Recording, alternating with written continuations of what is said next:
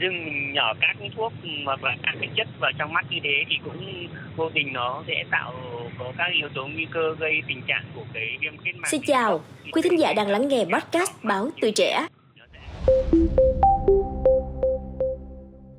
Thưa quý vị, trên các trang mạng xã hội hiện đang xuất hiện rầm rộ các video quảng cáo bắt sâu mắt. Theo những quảng cáo này, thì sau khi nhỏ một loại tinh dầu vào mắt, các chủ spa sẽ lấy ra những sợi đen, xanh dài và gọi sâu mắt, sáng mắt kèm theo khẩu hiệu Bác sâu mắt giúp chăm sóc mắt toàn diện, mắt sáng khỏe hơn. Không ít trường hợp người bệnh vì tin theo những lời quảng cáo này đã phải cầu cứu đến các bác sĩ vì gặp biến chứng suýt hỏng mắt. Cụ thể vì dịch vụ bắt sâu mắt được các chủ spa quảng cáo với công dụng chăm sóc đôi mắt một cách toàn diện, giúp giảm thiểu các vấn đề về mắt như mỏi mắt, khô mắt, đau mắt và giúp đôi mắt sáng khỏe hơn. Dịch vụ bắt sâu mắt này bao gồm nhiều bước. Theo những video mà các spa đăng tải về quá trình bắt sâu, thực tế công nghệ tiên tiến, liệu pháp chuyên nghiệp mà các chủ spa này quảng cáo là nhỏ một loại tinh dầu vào mắt, sau đó dùng tăm bông bắt những sợi đen có hình thù giống như sáng sâu xuất hiện trong mắt ra.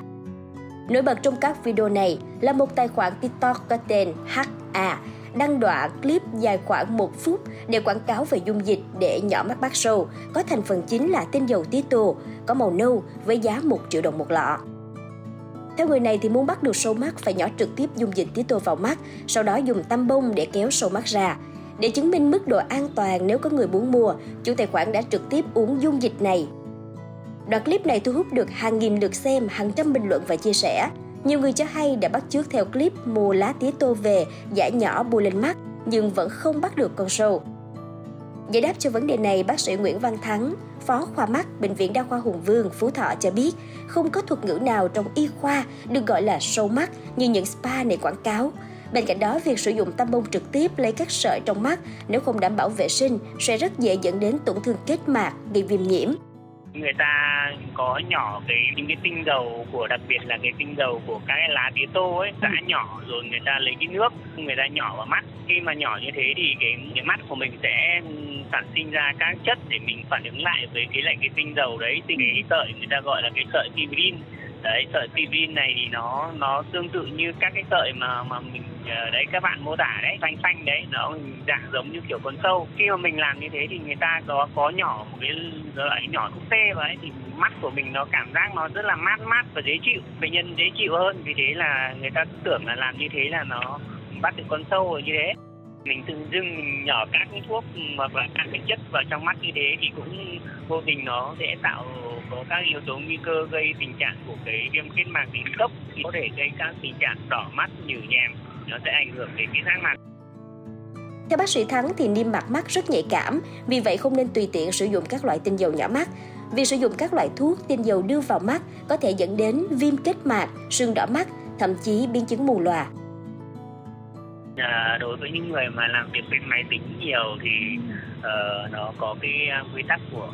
để cho mắt nghỉ ngơi thôi. Làm việc trong một khoảng thời gian nhìn máy tính nhiều thì mình phải nhìn ra xa nhìn ra xa cho mắt của mình nghỉ ngơi uh, hạn chế. Và uh, tiếp theo nữa là khi mà mình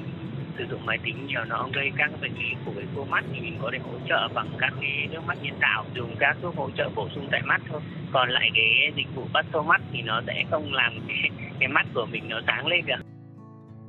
Ngoài ra thì bác sĩ Thắng cũng đã có khuyến cáo đối với những người thường xuyên làm việc trên máy tính, sử dụng điện thoại, mắt nhức mỏi, khô mắt nên chăm sóc mắt bằng cách thư giãn và sử dụng nước nhỏ mắt. Khi làm việc trên máy tính nhiều giờ nên để mắt nghỉ ngơi, nhìn ra xa